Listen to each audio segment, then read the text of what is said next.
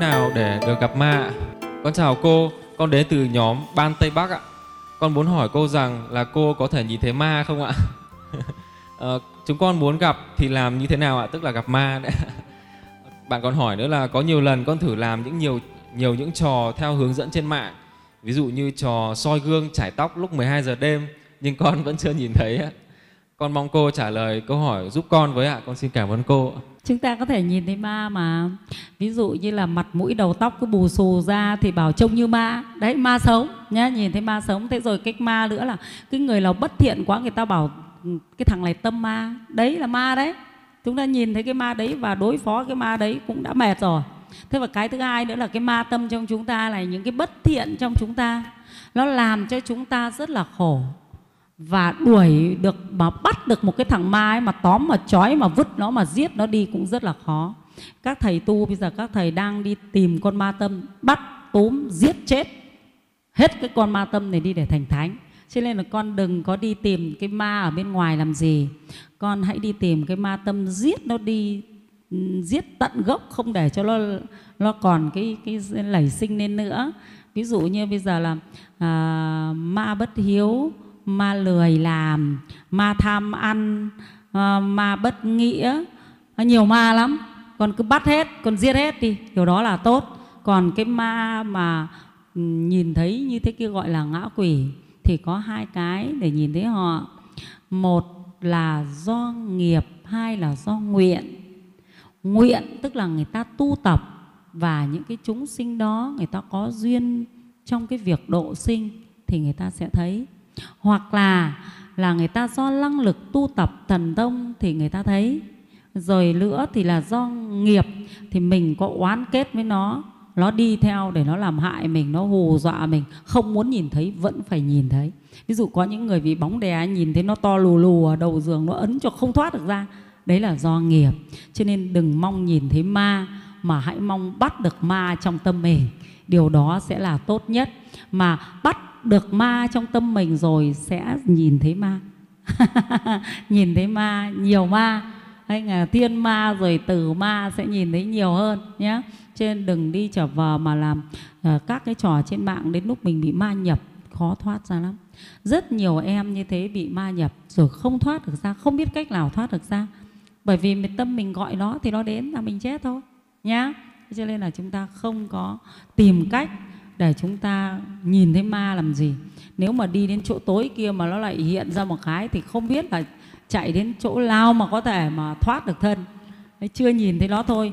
Thực ra ra chỗ tối mà chưa cần nhìn thấy ma đâu con gì nó chỉ chạy quạt một cái. Là coi nhiều hồn bay phách lạc thế rồi còn đâu nữa mà còn có hồn vía nhìn thấy ma nữa. Thế nhá cho nên là nhìn thấy ma thì chúng ta phải làm sao mình không sợ ma cũng nhìn thấy ma. Còn còn sợ ma thì đừng nên nhìn thấy ma làm gì Dạ vâng, con xin cảm ơn cô.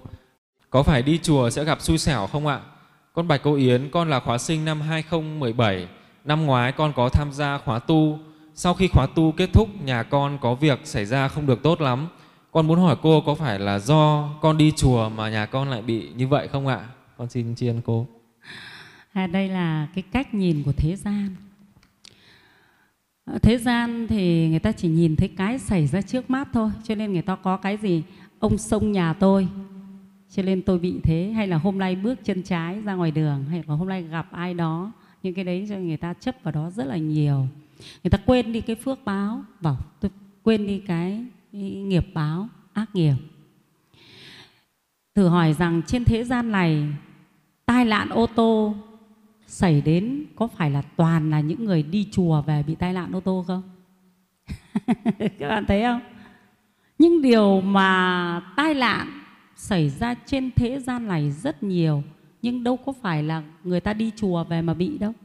Đấy là cô gạt đi, cô chưa phân tích nhân quả, gạt đi cái tư tưởng suy nghĩ như vậy. Không có tồn tại. Có những người vừa mới làm việc thiện thì gặp cái việc ác. Có người vừa làm việc ác thì gặp việc thiện. Có người làm việc ác, gặp ác. Có người làm điều thiện, gặp thiện. Ngay. Thế thì ở đây cô sẽ giải thích cho các em về phương diện phật giáo. Trong phật pháp, có nhân, có duyên, có quả. Trong cái nhân quả này có hiện báo, có hậu báo và có sinh báo. Hiện báo tức là làm việc ác thì gặp ác ngay làm việc thiện gặp thiện ngay. Thì trong cái trong trường hợp của cháu là cộng nghiệp của cả gia đình còn thêm một phần nữa là nghiệp biệt lập của từng người một. Khi mà chúng ta có nhân quả thiện ác nó đang bằng nhau như thế này nó là một cán cân bằng nhau thế này cái người nào ấy, bằng nhau thế này. Khi chúng ta làm ác gặp ác ngay tức là biết là hiện báo xảy ra với gia đình là đang cân bằng giữa ác và thiện. Đấy là cân bằng luôn. Nếu làm thiện là được thiện luôn, làm ác là bị quả báo ác luôn, tức là giữa nghiệp thiện và nghiệp ác của gia đình này hay của cá nhân này đang bằng nhau, thì gọi là hiện báo. Và có những người mà người ta đang làm ác, đang làm ác, thì gặp ác ngay. Gặp ác ngay lập tức nhưng làm thiện thì lại chưa được. Thì chính tỏ là cái cái cán cân cái ác nó đã, đã đang tươi. Cái thiện nó đang đuối. Thế cho nên cứ làm thiện một cái thì nó cũng chưa cân bằng được lên.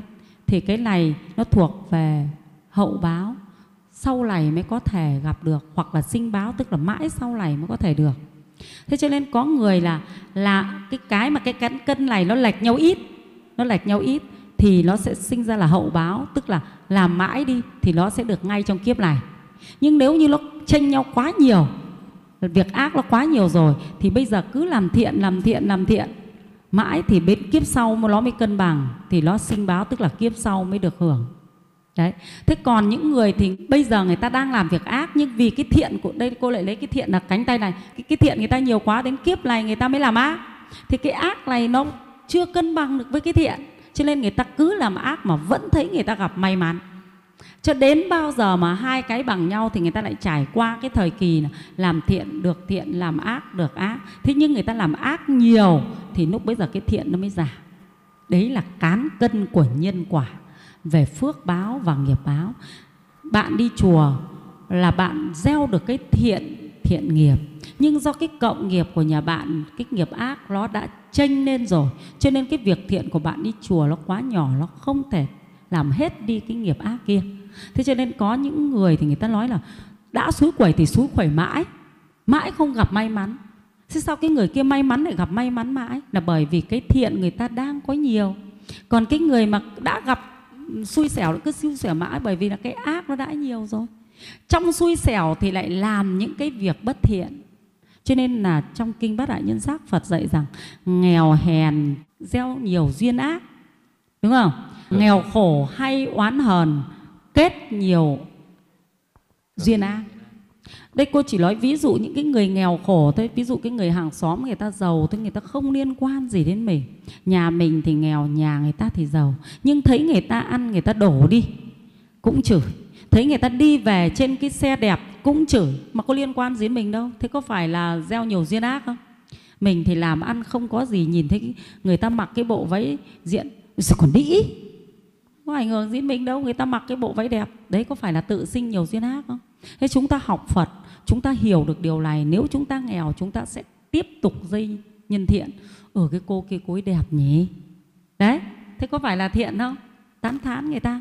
Thì nhà bác kia bác cái giàu chắc bác cái kiếp trước bác cái làm nhiều thiện lắm. Thôi cố gắng. Thôi mình làm thiện được cái gì thì thiện. Thấy xe ô tô người ta đi về nơi căn căn căn căn. À, bác ấy đi sang dịch dịch sang bên này tí để xe nó vào dịch sang bên kia. Đấy có phải là gieo cái thiện duyên không? Mình lại có phước báo.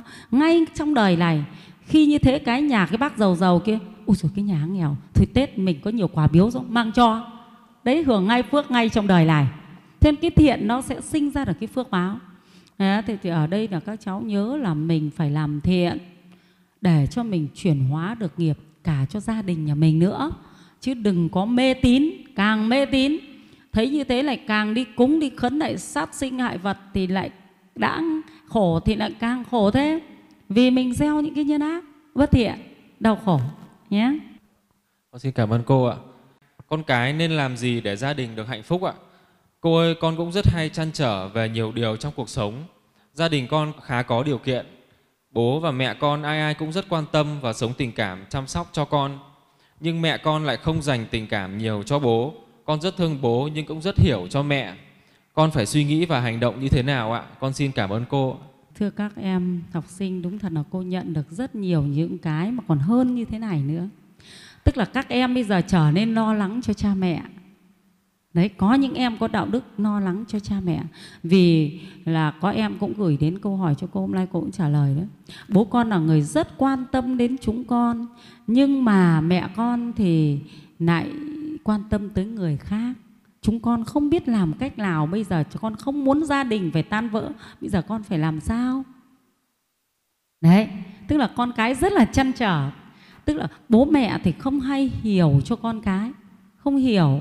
Tức là mình làm mình cứ thấy là tức chồng thì chửi thôi, mình cũng không quan tâm là con mình nghĩ gì. Đấy là do là ích kỷ đấy. Thế cho nên là cô mới nói là con người thường dạy nhau cái ích kỷ.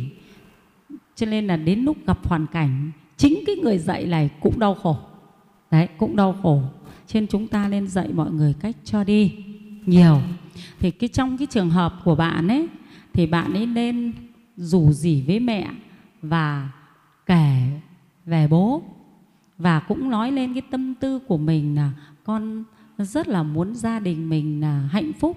Rồi các con cũng đòi hỏi cái việc chúng ta có thể giả vờ thôi đi chơi có cả bố cả mẹ hoặc cái việc này việc kia để tạo cái kết hợp giữa hai người với nhau. Đấy ví dụ như là à, chúng ta có thể hôm nay là tạo một mâm cơm một món ăn nhưng mình sẽ bao nhờ bố mua cái này mình nhờ mẹ mua cái kia thế là tí nữa hai người về phải kết hợp các món ăn với nhau. Cho nên rất nhiều cái mà con cái có thể tạo ra mối gắn kết cho cha mẹ. Thì có cách cái là tư duy, là tư duy theo cách nào? Tư duy theo cách là làm gì đó để hai người này tiếp cận với nhau nhiều hơn. Trải thông qua cái tình thương của con cái và thông qua cái sự chăm sóc chung thì bố mẹ sẽ gắn kết vào với nhau. Còn những trường hợp mà bố mẹ không thể gắn kết được và mình không có khả năng vì bố mẹ không nghe lời mình không quan tâm gì đến mình, không để ý xem mình vui hay mình buồn, tức là bố mẹ cũng vào hệ là ích kỷ cá nhân, tức là ích kỷ cá nhân chỉ lo cho riêng mình, thì các cháu cũng phải chấp nhận, bởi vì đó là duyên nghiệp. Bố có duyên của bố, có nghiệp của bố mẹ, có duyên, có nghiệp của mẹ và mình cũng có cái duyên nghiệp mình không thể nào mà có thể hưởng được cái hạnh phúc chung của gia đình. Thì từ trong này, mình sẽ là người có hiếu với bố, người có hiếu với mẹ, tức là có hiếu riêng ra. Và mình nói với bố mẹ là con không bao giờ nghe bố nói xấu mẹ mẹ nói xấu bố. Đối với con, mẹ cũng là người đáng quý, bố cũng người đáng quý, cho nên cái mà không thể trao đổi được với con đó là không được nói xấu nhau với chúng con. Thì như thế nó sẽ không tạo ra cái khoảng cách giữa hai người còn nếu như chúng ta cứ nghe mẹ nói xấu bố, cứ nghe bố nói xấu mẹ thì tự nhiên chúng ta cũng khó chịu.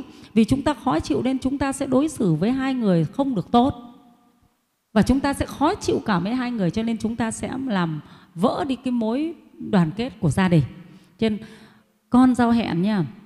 Con không nghe mẹ nói xấu bố. Con giao hẹn với bố là con không nghe bố nói xấu mẹ và khi tất cả nhà cùng với nhau, không ai được nói xấu ai thế là dần dần là mọi người sẽ hòa hợp với nhau tốt hơn. Thế là cái câu trả lời của cô là gieo nhân, yêu thương sẽ có một gia đình tốt hơn trong hiện tại.